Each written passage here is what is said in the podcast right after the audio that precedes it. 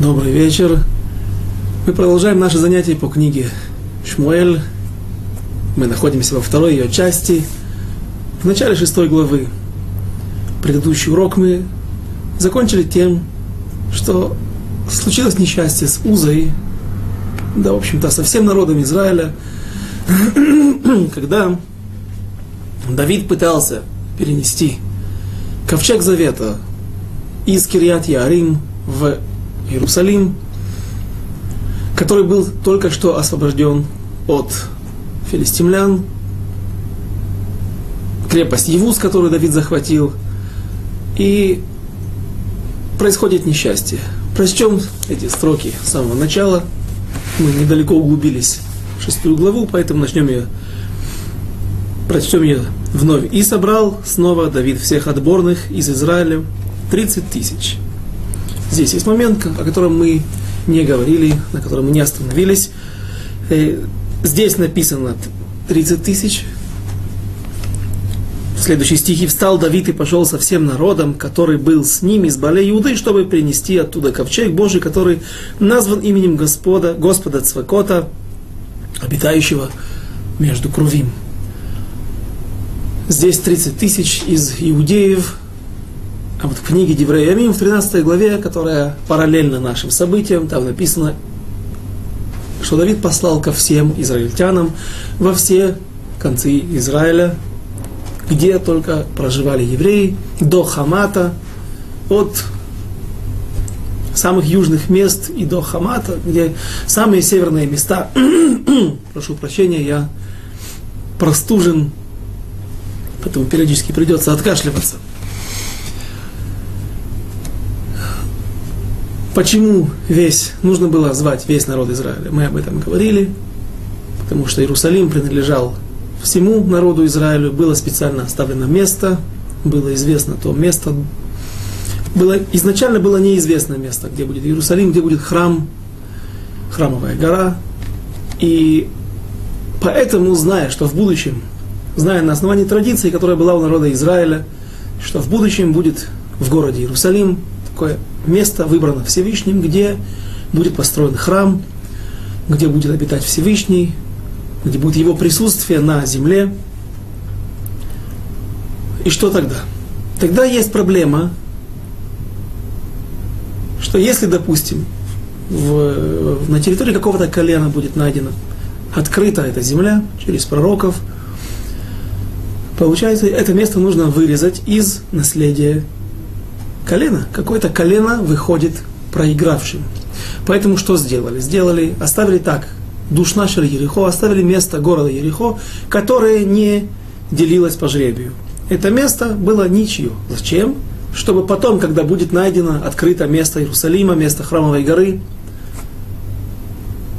допустим, это будет сделано в колене Реувена или Иуды, или как это и было, Иуда и Биньямин, эти колени, чтобы не остались в проигрыше, им будет дана территория Иерихона. А это место будет принадлежать всему народу Израиля. Это повторение. Об этом мы говорили на предыдущих уроках. Теперь здесь написано 30 000, а там весь народ. В книге Диврей Ямим написано, что весь народ пошел с Давидом. Почему расхождение? Каждое место несет в себе какую-то информацию. Там весь народ, потому что весь народ должен был захватывать эту землю и переносить ковчег завета, освещать эту землю для храма. А вот 30 000, о которых идет речь здесь, это не 30 000 из Баале Иуда, из колена Иуды. Это 30 000 мудрецов, которых Давид посвятил в равов. Сегодня можно сдать экзамены в рабанут, и все равно человек не становится равом. Может быть, для кого-то, но между нами серьезный человек. Посвящение в серьезного рава, в настоящего рава, происходит на более поздних этапах его жизни, когда он проучился много десятков лет и действительно достиг настоящего уровня, а не 2-3-годичные курсы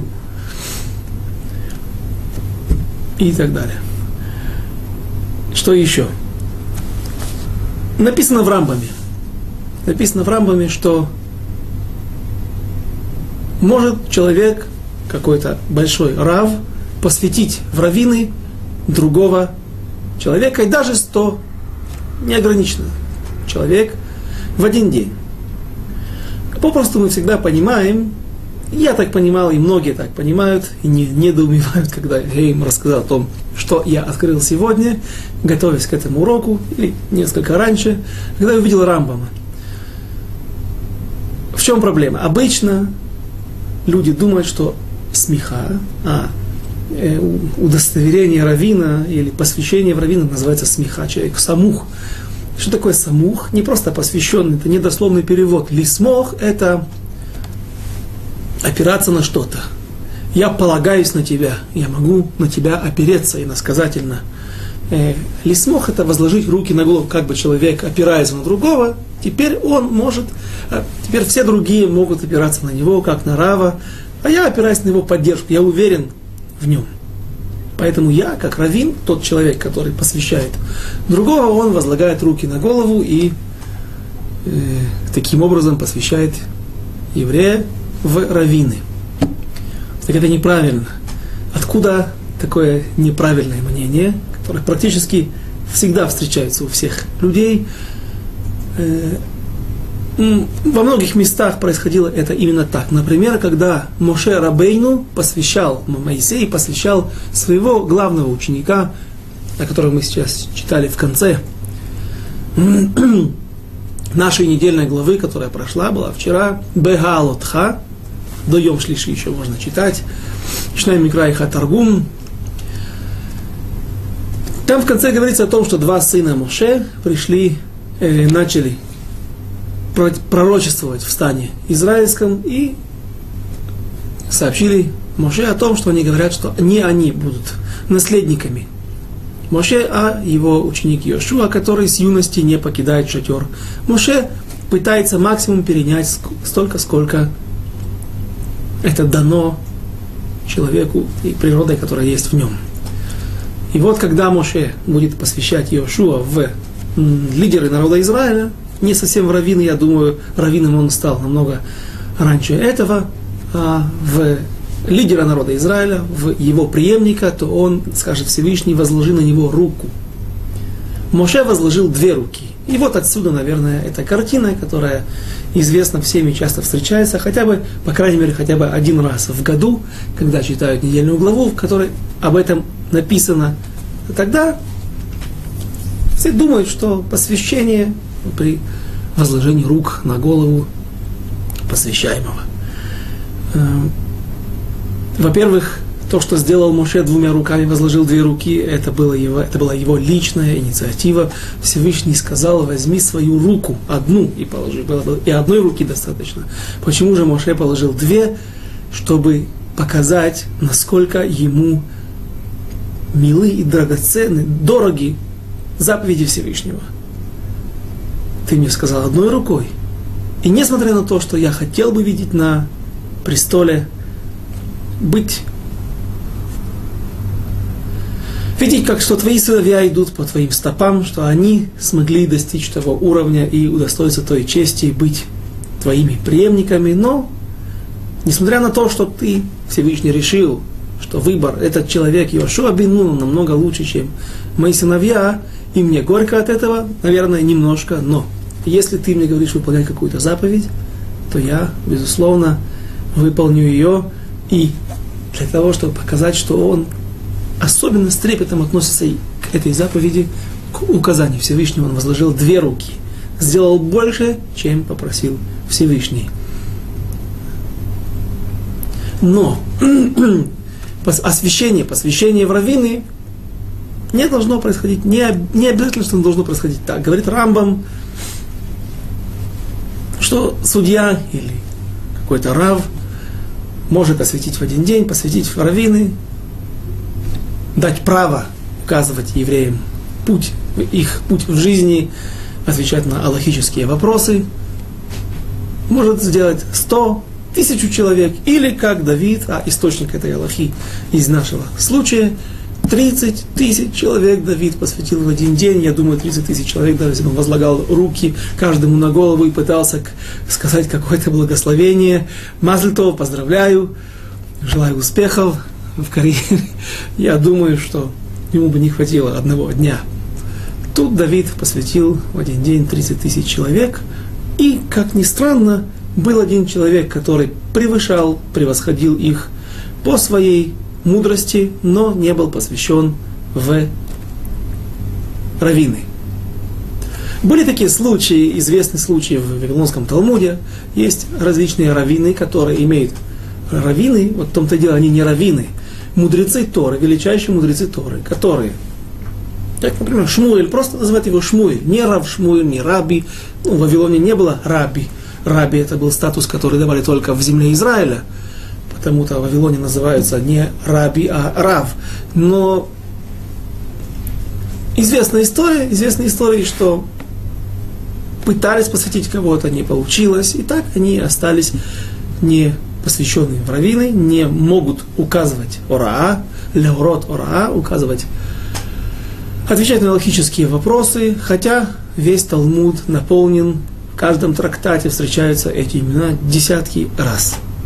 Однажды мы вспоминали, приводили историю о двух раввинах, которые пришли из Вавилона, и в Вавилоне, которых пытались посвятить в раввину, но не получилось, каждый раз что-то мешало, какая-то причина была для срыва этой церемонии. В конце концов, два этих молодых мудреца Торы, я, к сожалению, не помню их имен, об этом мы говорили в 3-4 главе, когда мы разговаривали о грехах Эли, точнее Хофни и Пинхаса, его сыновей, сказали эти два молодых мудреца Торы: оставь эту затею, по-видимому, сбывается проклятие дома Эли, а мы являемся отпрысками этого рода Эля Коина, Эли первосвященника, сыновей его Пинхаса и Хофни, что никогда не будет среди них одно из 8 проклятий, наказаний, которые будут преследовать род Эля Коина, что никогда там не будет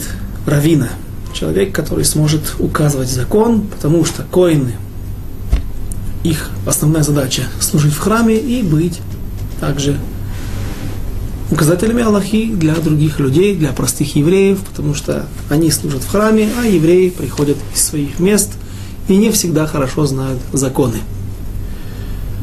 Дальше. Кто же был этот человек, о котором мы только что упомянули, которого Давид не посвятил в раввины? Это был Ахитофель. Ахитофель – один из тех немногих людей, которые, как и Доек Адуми, который уже давно закончил свой путь и закончил свое тлетворное влияние на народ Израиля. Сколько недобрых советов, сколько губительных советов дал Доек Адуми, который был главой Сангедрина при дворе, не всего Израиля, а придворного Сангедрина, важный суд, важный раввинский суд. Доек Адуми уже погиб, и он не имеет части в будущем мире. Любой грешник всегда после очищения его души в течение 12 месяцев или больше, в зависимости от того, сколько человек натворил дел и как его дела потом продолжают. Если есть человек, написал плохую книгу, например, то он может растлевать умы молодежи и на протяжении долгих лет после его смерти. Соответственно, каждый раз, когда новый килькуль, порча будет от этого человека, он будет вызываться на суд, и его будут судить. Но, в конце концов, обычно решаим, нечестивцы, имеют часть в будущем мире после очищения в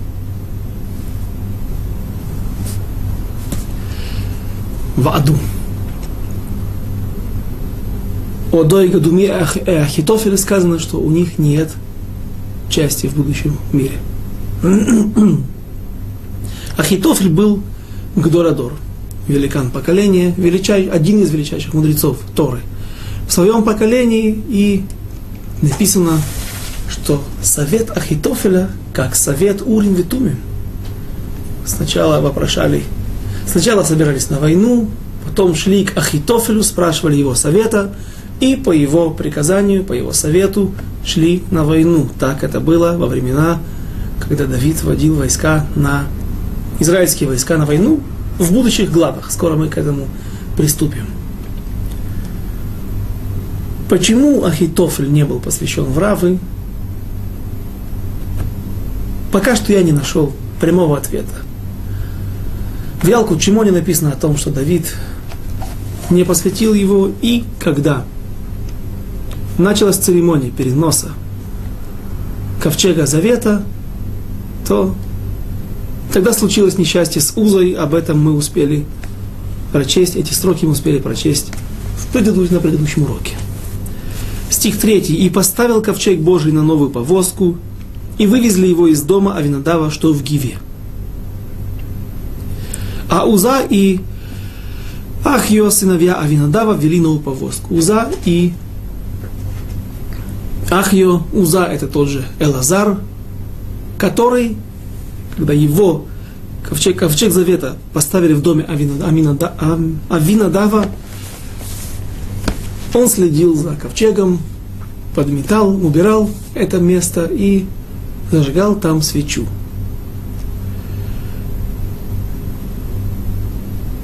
Это была семья Коинов. Это была одна из первых ошибок Давида, которую он допустил при перевозке ковчега Завета. Было несколько ошибок, которые он совершил, за которые и был он наказан. Прежде всего, Уза за свои грехи. Опять же, наши мудрецы не открывают причину, почему случилось это именно с ним, где и была в нем проблема. Но мы сказали на прошлом уроке, что то, что он попытался остановить ковчег Завета Арона Койдыш от падения, якобы от падения, ведь написано, что ковчег Завета он нес своих носильщиков, тех 4 левитов, которые поднимали на шестах. Арон. И поэтому, если все евреи хорошо знали, что ковчег Завета нес своих носильщиков, то не нужно переживать о нем, о том, что он может упасть, даже если и животные, коровы, быки, которые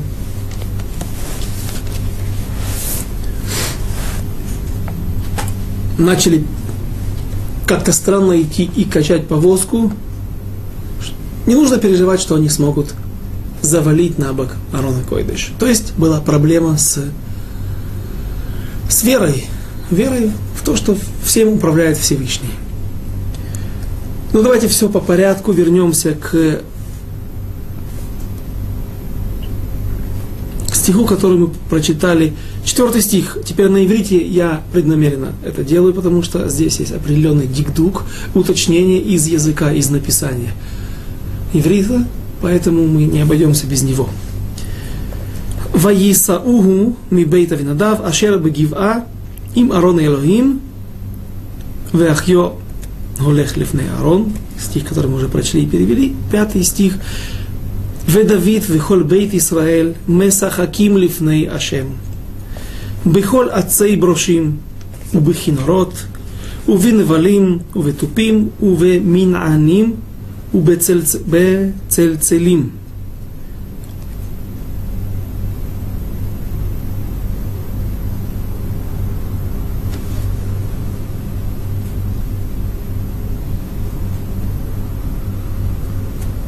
Да. Простите, пожалуйста, в конце 3 стиха нам нужно было прочесть. Бней Авинадав ноагим эт хаагала хадаша. 2 брата Коина Ноагим эт ха-агала хадаша. На первый взгляд написано неправильно. В чем дело? Определенный артикль, когда мы хотим сказать, в этой студии есть несколько столов, много столов, хотим подчеркнуть, что я сижу и даю наш урок, веду наш урок за этим столом. Допустим, этот новый стол среди этих всех столов, так я говорю как ха-шульхан ха-хадаш. Добавляю определенный артикль «хей» «аидия», так называемый на иврите, подчеркиваю, что вот этот стол, и не только «га-шульхан», а также если он новый, или он желтый, или он коричневый, «га-шульхан», «га-хадаш». Как же написано здесь? То есть 2 в обоих словах, в этой паре, в этом смехуте, нужно приставить впереди «хей», «аидия», определенный артикль «хей». Здесь написано «ха-шульхан», какой-то определенный шульхан, стол, «хадаш», новый. нужно было сказать «хахадаш». То есть в одном случае впереди мы ставим «гей», дальше не добавлено. Так здесь написано «га агала ахадаша». Но «га» новая, «га» повозка. А написано «га агала», «га» новая повозка, просто без «гей». Говорят наши мудрецы, это понятие.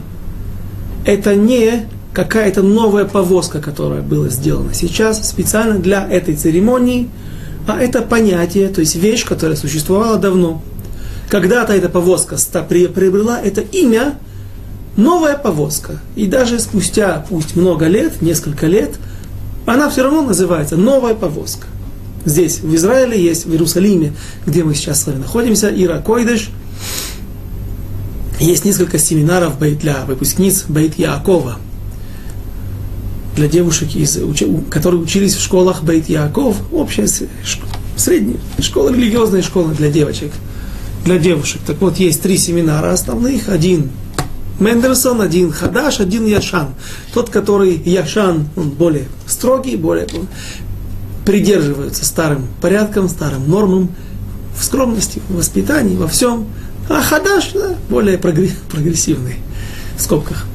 Так вот, Хадаш, он тоже уже не Хадаш. Хадаш новый, переводится на иврите как новый. Он тоже уже не новый, а существует много лет. Но поскольку он был сделан после какого-то семинара, тот стал называться старым, а этот стал называться новым. Но это стало понятием. Га-семинар, Хадаш. Не знаю. В общем, это, знаете, как получается, что-то наподобие... Нам не нужно говорить «га-крейсер», «га-аврора». «Га-крейсер», «аврора». Всем это понятно. Это уже каждый поймет. Что тебе снится? «Га-крейсер», «аврора». Не нужно говорить «га-аврора». Это какой-то определенный крейсер, который знают все. С которым началась одна из самых страшных катастроф с залпа, с борта которого разруха на протяжении 70 лет. Ну, я думаю, мы уже объяснили эту не аномалию, а преднамеренное написание «га», «агала», «хадаша» на разных примерах, семинарах, крейсеров. И теперь правильный ответ, объяснение, что же произошло здесь. Что это за «агала» такая? Повозка. Давайте вернемся в предыдущие главы, в самое начало, почти самое начало книги Шмуэль Алеф, первой ее части, когда после тех трагических событий, когда Хофни и Пинхас, два сына первосвященника Эли, погибают на поле боя, погибают также несколько десятков евреев, и Голиат, этот монстр, который будет потом поражен Давидом, он Голиаф, он захватывает в плен Арон а-Койдеш, тот ковчег завета, о котором мы сейчас говорим, который сейчас пытаются перевести в Иерусалим. Этот ковчег завета был поставлен сначала в Ашдоде, наверное, одном из самым крупным центре духовном, потому что мне кажется, что были разные города с разными статусами среди филистимлян, например, Кирьят-Гат, современный Кирьят-Гат, который, наверное, является наследником того города Гата, плештимского города, где царь Давид скрывался от преследования Шауля, сначала сам, потом второй раз с группой своих соратников, приближенных. И когда Давид возьмет этот город и поставит его на колени, то есть, наверное, разрушит крепостную стену, как это обычно делалось при захватах, и сделает невозможным больше оборону и бунт этого города, тогда именно отмечают наши мудрецы здесь, в книге Шмуэль Бет, что была поставлена окончательная точка над «и», было прекращено последнее окончательное сопротивление филистимлян и их положение, их отношение к Израилю, как свободный народ по отношению к другому народу, больше было изменено и было сломлено. По-видимому, Гат был самым крупным центром, который при своем падении положил окончание сопротивлению всех филистимлян, других четырех городов, напомню их еще раз, Экрон, Ашдод, Ашкелон и Аза. Но Ашдод, наверное, был самым крупным духовным центром, и именно туда относят Арон а-Койдеш, ковчег завета, захваченный ставят его у статуи Дагона. Пересказывать все мы не будем, нет в этом необходимости. Вкратце, в течение 7 месяцев Аарон находится на территории Эрец Плештим. Его переносят из одного города в другой, потому что он приносит тяжелые ущербы, потери не только в урожае, в продовольствии, болезни телесные, но и также гибнут люди. И после 7 месяцев филистимляне, признав, что это не случай, это не просто эпидемии, которые действительно бывают, а это именно все их болезни, все их несчастья, они пришли вместе с Аароном, и поэтому они решили отправить Аарона Койдыш в землю Израиля, к себе домой, к своему народу. Экзамен, который они устроили, мы также помним. Но что интересно, там написано, что они запрягли их коровами дойными, и это была так часть экзамена для того, чтобы оставить телят дома, и коровы непривычные, во-первых, ходить под ярмом, во-вторых, тягать повозки, коляски, во-вторых, есть дома дети, которым очень хочется. Как известно, правило, больше, чем теленок хочет сосать молоко у матери, мать хочет кормить теленка.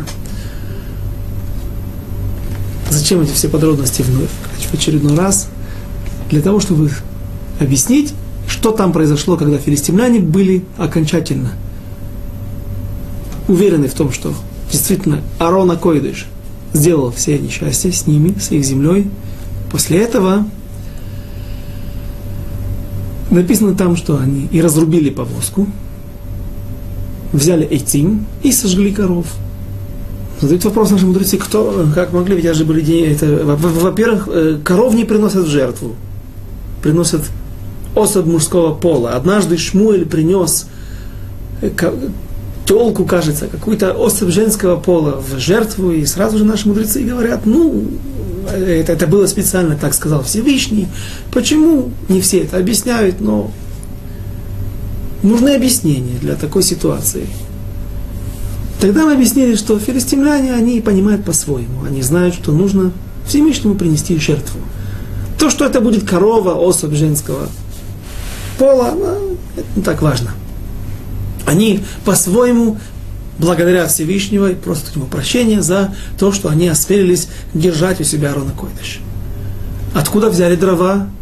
Повозка, была повозка. Сказали, что евреи подошли и сняли, кажется, так написано, Аарона Койдыш этой повозки, и вот эти дрова, которые принадлежали также филистимлянам, они разрубили и пустили на костер для того, чтобы сжечь этих коров, принести их в жертву. Откуда же Агала? Так говорят, что вот это и была Агала Хадаша. Там это упоминается она как Агала Хадаша, новая повозка, которую филистимляне специально сделали для Аарона Койдыш, и говорят, что вот именно эта Агала и была здесь. Поэтому и написано, наконец-то, ответ Ха Агала Хадаша. Ха новая, а повозка новая. Новая — это не новая, только что сделанная, а вот та, которую когда-то назвали новой. Она на всю жизнь останется с таким названием. Повозка новая. И всегда нужно будет писать с одним только артиклем перед словом повозка. Агана. Дерево было разрублено. Объясняют наши мудрецы, комментаторы, что есть. Были, может быть, убраны борта, использованы борта для топки, для костра, для сжигания жертв. А есть еще каркас, что говорят на иврите рехев. Он сделан из железа. Может быть, какая-то часть была, еще осталась из дерева. И вот на ней Давид и пытался перевести ковчег завета. А почему, зачем нужно хранить прям эту агалу, которую сделали филистимляне? Нельзя сделать свою, более лучшую, сделанную евреями во имя, не Аводазара, а во имя Аарона Койдыш. И тут наши мудрецы говорят правило. Квод амет бамита решана. В честь усопшего никогда не перекладывают его с той кровати, на которой он умер, навсегда оставляют на месте. Не перебрасывают труп туда-сюда для удобства, даже если какая-то павпано, какие-то носилки или мета, как называют, смертный одруч, более красивый, более удобный. Откуда это учат? Правило отсюда. Из Арон Акойдыш. Написано в трактате Моэд Котн, Моэд Катан в Вавилонском Талмуде, Ки нах навший де Рав Гуна, Давховей, на 25-м листе написано, что когда умер Рав Гуна, то хотели его один из величайших мудрецов Вавилона, Рав Нираби, как мы сегодня упоминали, говорили об этом, хотели его нести, взяли ту кровать, на которой он лежал. Наверное, кровати были очень простые, на современных кроватях далеко не унесешь усопшего, поэтому действительно Хевра Кадиша, похоронное бюро использует специальные носилки. Ну, не будем об этом говорить. Так вот, хотели взять ту кровать, на которой он умер, начали проходить, выносить его из дома, не проходит в дверь. Кровать была слишком широкая, а вход был слишком узкий. Тогда хотели сделать что? Принести другую кровать, другие носилки, более узкие, подходящие к габаритам центрального входа, и переложить тело Рава Гуны и похоронить его, вынести его на кладбище. Сказали мудрецы, нет, этого мы делать не будем. Квод амет ба мита решуна. В память об усопшем, для его же уважения, уважения к нашим усопшим мы не трогаем, не перебрасываем, не переносим тела, а на тех носилках, которых он умер, так и нужно хоронить. Что сделали? Разобрали вход, расширили вход, да, до такой степени, расширили косяк, но не переклады, не трогали труп. Ну и, конечно же, Вавилонский Талмуд, Моэд Катан, трактат Моэд Катан приводит эту нашу сугию, нашу ситуацию, о том, что вот здесь написано «Хагала хадаша», вот то понятие, та же самая повозка, на которой отправили филистимляне Ковчег Завета к себе на родину, в землю Израиля. «Ведавид вехол бейт Исраэль, месахаким лифней Ашем, бехол ацей брошим, увехинорот, увеневалим, уветупим, увенааним, увецельцелим». А Давид и весь народ Израилев играли перед Господом на всяких музыкальных инструментах из кипарисового дерева. И не так.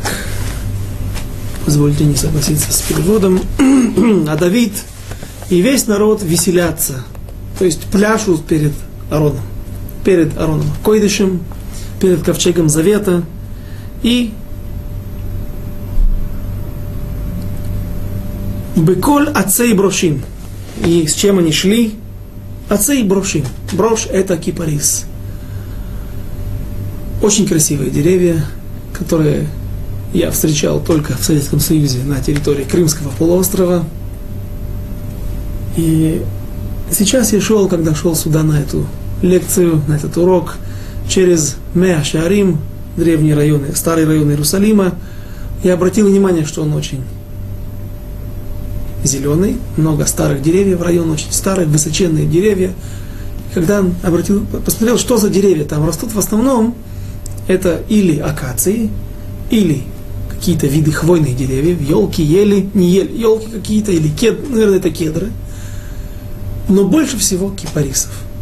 Причем всегда мне казалось, что кипарисы очень стройные, красивые деревья, которые как шпицы уносятся ввысь, но не очень высоко, может быть, несколько этажей, 10 метров, 15 метров.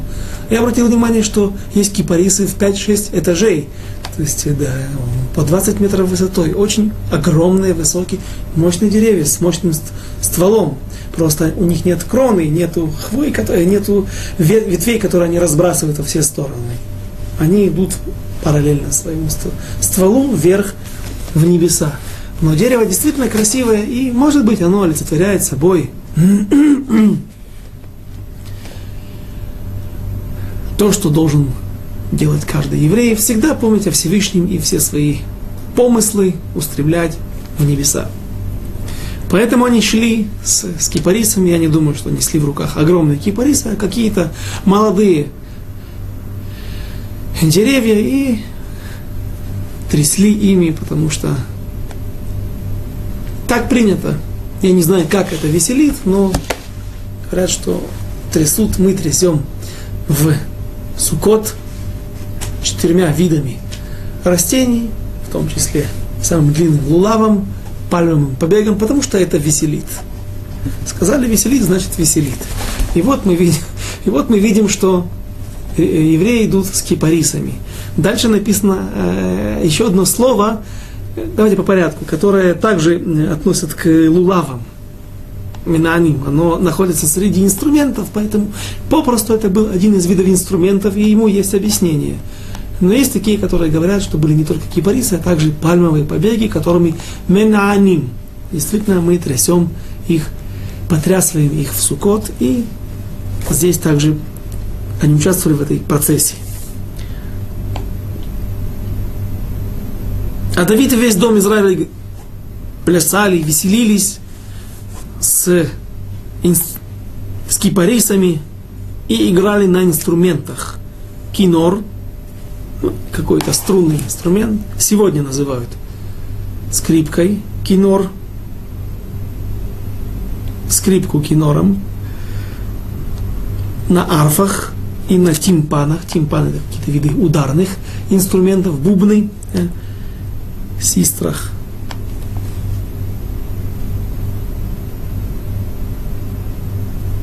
Систрах, я не знаю, что такое. Убетупим, убеминааним. Вот они перевели, что это систрах. Минааним, комментаторы говорят, может быть, кому-то из вас удавалось в жизни держать какой-то металлический лист или что-то из какого-то жесткого материала и пытались его трясти, он создавал очень такой странный звук.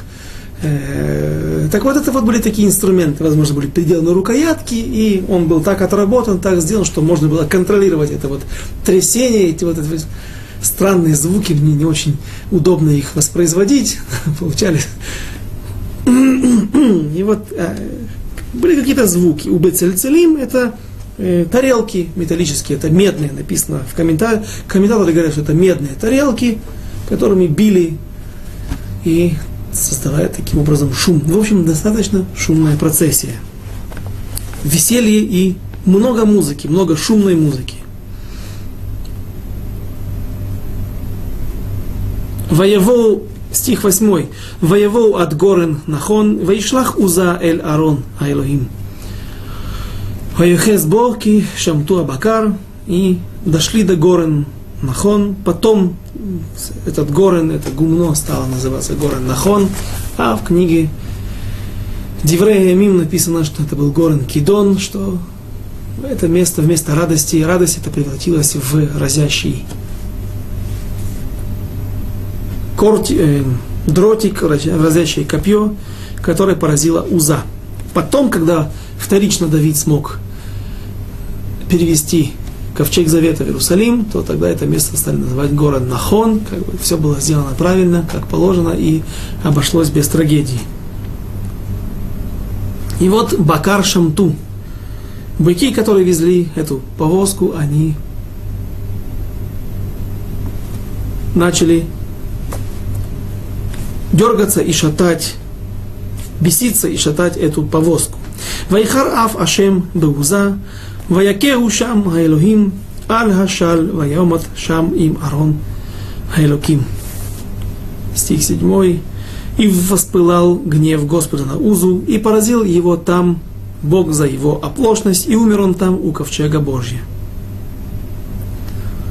Стих 8. Вайхар ле Давид аль ашер парац ашем, перец беуза вайкра ламаком гау, перец уза ада йомазе. И опечалился Давид, и разгневался Давид. Вайхар, харон аф, это известное слово, это бешенство, это гнев, но, конечно же, гнев был Давида на себя. Не дай Бог сказать, что Давид гневался на Всевышнего, у нас бы не было дальше следующих глав книги об истории Давида. Поэтому объясняю, что Давид гневался, но на кого? На себя. Он понял, что в чем-то здесь есть проблема, он прежде всего виноват, в этой неудачной истории и, прежде всего, в смерти и гибели праведника, гибели человека. И возгорел гнев Давида, что Господь побил Узу. Ну, соответственно, если переводят, и опечалился Давид, что Господь побил Узу, да, нужно так и читать дальше. И называют то, и назвал то место до ныне Перец Уза, поражение Узы.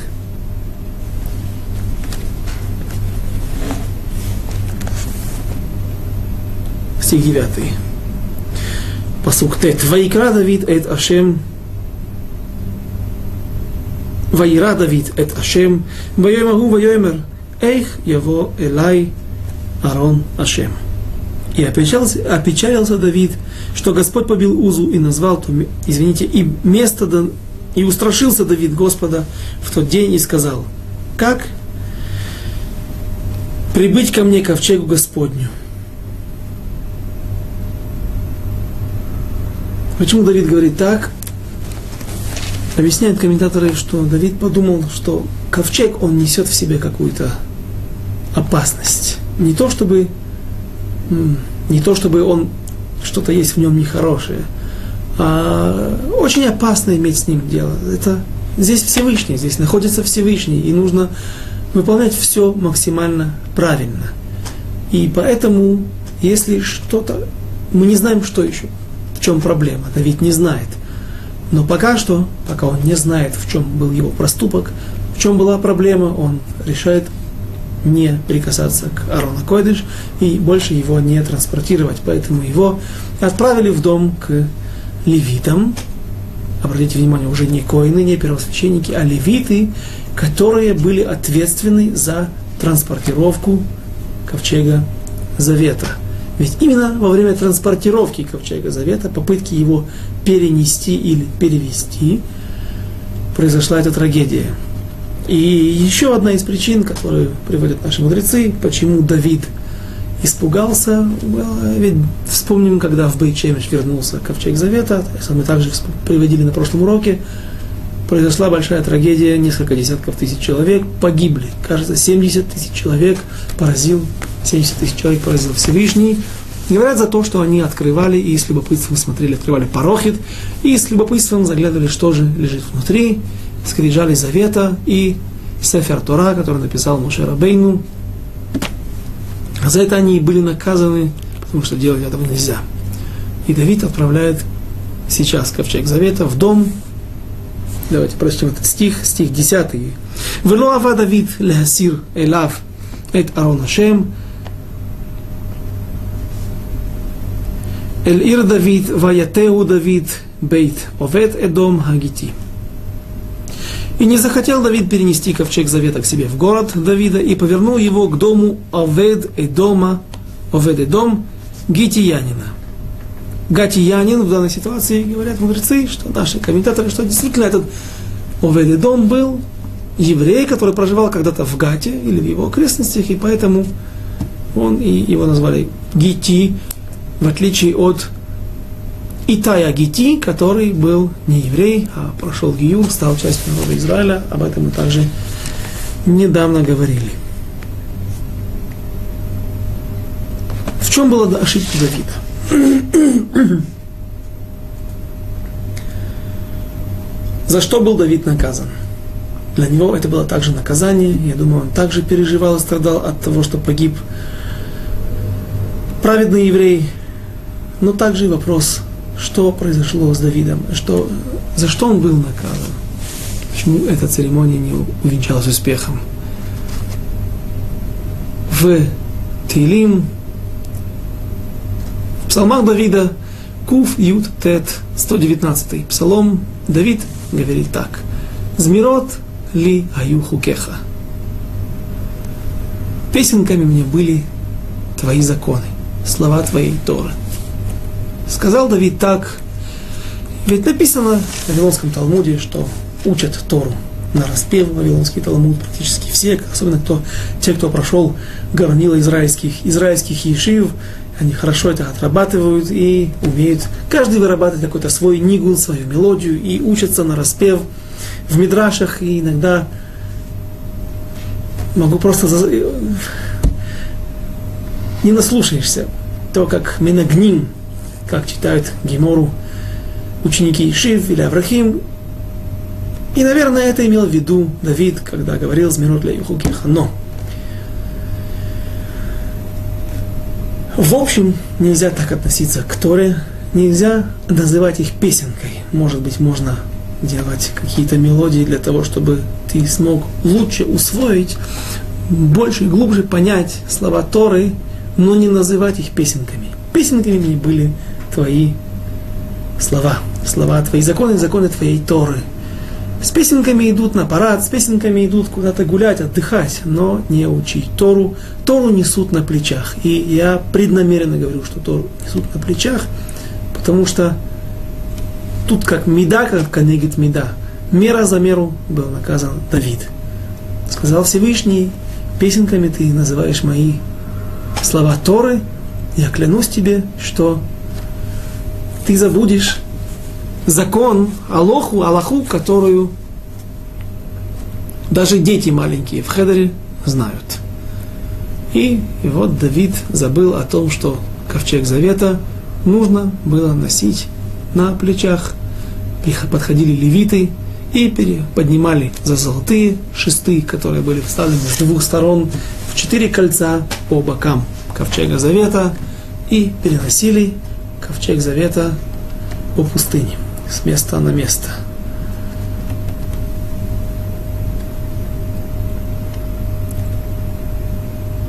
Задают вопрос наши мудрецы. Слишком просто. Не может быть такое, чтобы человек согрешил, и ему говорят, ты будешь наказан, ты забудешь что-то, и вот он ошибается, оказывается, пишет человек 2 × 2 это 4, а в этот раз он написал 4,5. Потому что такой, кажется, ошибка Давида. Слишком просто, чтобы... Видно, что наказание должно быть какое-то более тонкое, более... Давид ошибся в чем-то более глубоком, более возвышенном. И говорят наши мудрецы несколько вариантов ответов. Что прям Давид забыл, что... Переносили ковчег Завета на плечах. Написано в Торе. Тору он читал постоянно, не прерываясь. Учился даже ночью до самого утра. Что же произошло? Есть несколько вариантов ответов. Что, во-первых, есть место для такой мысли, для такого объяснения, что в пустыне как переносили весь Мишкан. Всю скинию, как ее называют на русском языке. Она состояла из 2 внешних рядов, составленных из балок, крашим, мощные бревна. Все это укладывалось на повозки, и там везли на повозках. Если Арон ха-Койдеш, ковчег Завета является сам святая святых, находится в святая святых, и там между крувим, которые были сверху на капорет, на крышке Арона, там находится все, там туда спускает свое присутствие Всевышний здесь, на земле, то понятно, что этот сосуд, эта часть мешкана должна иметь больше почет. То есть, если все остальное возили на повозках, то это несли на руках. В честь, для того, чтобы показать, что к этой вещи мы относимся более трепетно.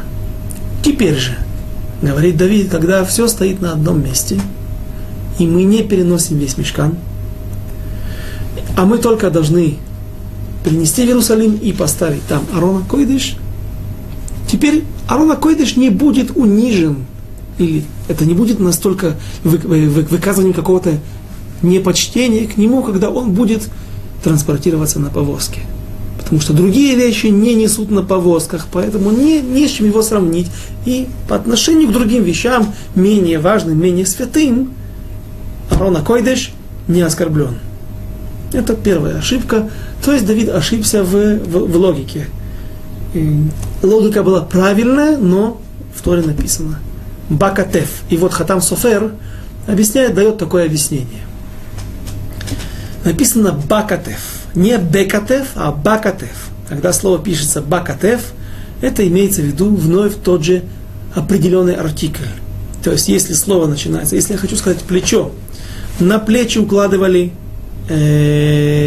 левиты, подставляли свои плечи, золотым шестам, и потом приподнимали Арона Койдеш, так нужно сказать, если мы хотим сказать плечо, Хакатев, какое-то плечо. Теперь, если же вначале идет еще предлог Б, В, то есть чем, точнее, то тогда слово исчезает определенный артикль Гей, но под буквой Б, под предлогом, который пишется слитно со словом в иврите, ставится огласовка А, Патах, Бакатев, а не Бекатев, как должно было быть со Шва.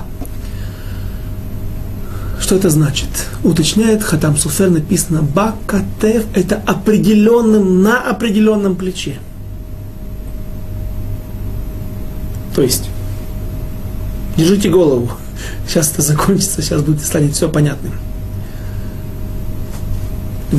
У каждого человека, большинства людей, есть одна сторона, которая преобладает над другой. Правая. Каждый из вас скажет это безошибочно. Поэтому, когда я подчеркиваю, или Всевышний подчеркнул и написал в Торе, Бакатев, это значит, что левиты должны были нести. Так уточняет, так говорит такой хидуш Хатам Софер, на правом плече. В честь Арона Койдеш всегда левиты подставляли свое правое плечо. То есть получалось так, что если с одной стороны левиты были снаружи по отношению к Арона Койдеш, то с другой стороны вторая пара левитов, которая была по правой стороне по отношению к курсу движения, направлению, они были внутри между шестами. Да? Не совсем симметрично, не совсем красиво, но так уточняет Хатам Софер. А какая нам разница? Это было в пустыне, а здесь имеет место новый образ транспортирования, тот, который мы сказали, который Давид и говорил. Говорит Хатам Софер, если ты прав, если бы было бы написано Бекатев. В пустыне были такие условия, о которых мы уже говорили, значит, на плечах нести. Теперь мы не в пустыне, в земле Израиля, мы хотим построить стационарный храм, постоянный храм. Теперь можно на повозке. Говорит Хатам Софер, да, Давид, правильно. Но если бы это было написано Бекатев, просто на плечах, там на плечах, а здесь можно на повозке. Когда же написано Бакатев, только определенным правым плечом, это нам указывает на то, что есть какая-то прицепка всегда к правому плечу. То есть это правое плечо должно быть не только в пустыне, это правое плечо будет всегда. До тех пор, пока Арон Койдеш не будет внесен в храм и установлен там в святая святых. И вот это и была ошибка Давида, что говорил Всевышний, даже тинокот бейт рабан, даже дети, которые учатся в Хейдере, даже они знают. Что они знают? Дети учат огласовки. И мы вспоминаем, забегая вперед, я приведу пример, когда Йоав, главнокомандующий всех войск Израиля и главный полководец Давида, один из главных его соратников, будет послан Давидом в будущем воевать с амаликитянами. Йоав сделает ошибку. Он уничтожит всех мужчин, оставит всех женщин. И написано, что он думал, что он уничтожил Амалека, а женщины эти пошли к другим народам, вышли замуж за других иноверцев, за других ишмаильтян, арабов, кого угодно, египтян, и продолжают рожать детей с тем же духом, с тем же корнем в душе, клятворным корнем, ненавистным Всевышнему, тех же Амалеков. Когда Йоав понял свою ошибку, он хотел пойти убить Меламеда, который обучал его в Хедере. За что? Потому что Меламед сделал ошибку, тот преподаватель, который учил его читать стихи из Торы, он сказал ему, обучил его, не уничтожь весь Зехер Амалек, память об Амалеке, то есть не только мужчин, но также женщины, даже скотов, обучил его Захар с двумя огласовками А, это означает мужской род всех мужчин Амалека.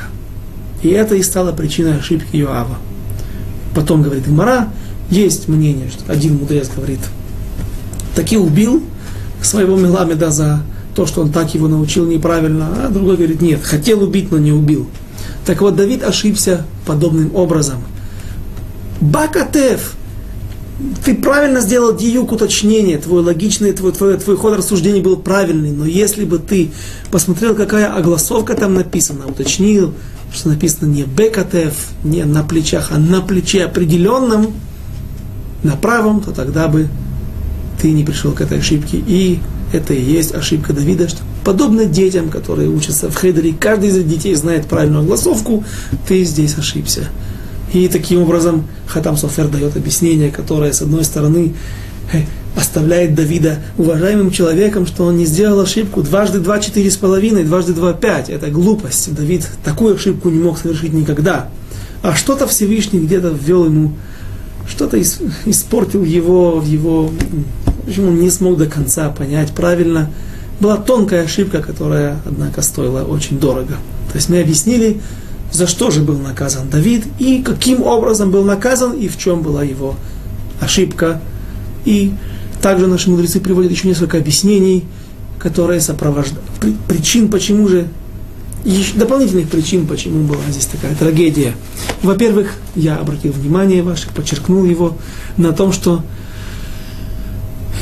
было много шума, было много инструментов очень вычурных, очень гремящих, создающих много музыки. Металлические медные диски, медные тарелки, какие-то листы, которыми трясут, много струнных инструментов, барабаны, тимпаны. Дальше Давид будет переносить вторично ковчег завета, транспортировать его, и все пройдет в состоянии глубокой радости, возвышенной радости, но сдержанной радости, при аккомпанементе других инструментов, при плясках, но каких танцах и радости мы увидим, но без вот того месахаким. Лесахек – это веселиться, баловаться. Можно веселиться сдержанно. И об этом мы поговорим на следующем занятии. Во-первых, почему Давид решил перенести ковчег завета, ведь я также подчеркнул, что он испугался, он сказал нехорошо. Общение с Ароном, Арона Койдыш, это страшно, это чревато последствиями. И что убедило Давида в том, что Арона Койдыш можно переносить? И проблема была не в нем, а в Давиде. Ошибку он уже нашел, и теперь нужно еще определить, что станет причиной окончательного решения перенести вторично, как это произойдет, и также столкновение Давида с его женой, первой женой, так мне кажется, я уже однажды об этом говорил, любимейшей женой из всех, потому что только ее называют Эгла, телочка, не очень красиво по-русски, но так мы видим, что любимых женщин, любимых жен называют именно так. На святом языке, и так называли великие люди прошлых веков, прошлых эпох. Столкновение, которое произойдет между Давидом и Михаль, дочерью царя Шауля. И об этом мы поговорим, обо всем на следующем занятии. Через неделю, Байзрат Ашем. До свидания, до следующих встреч.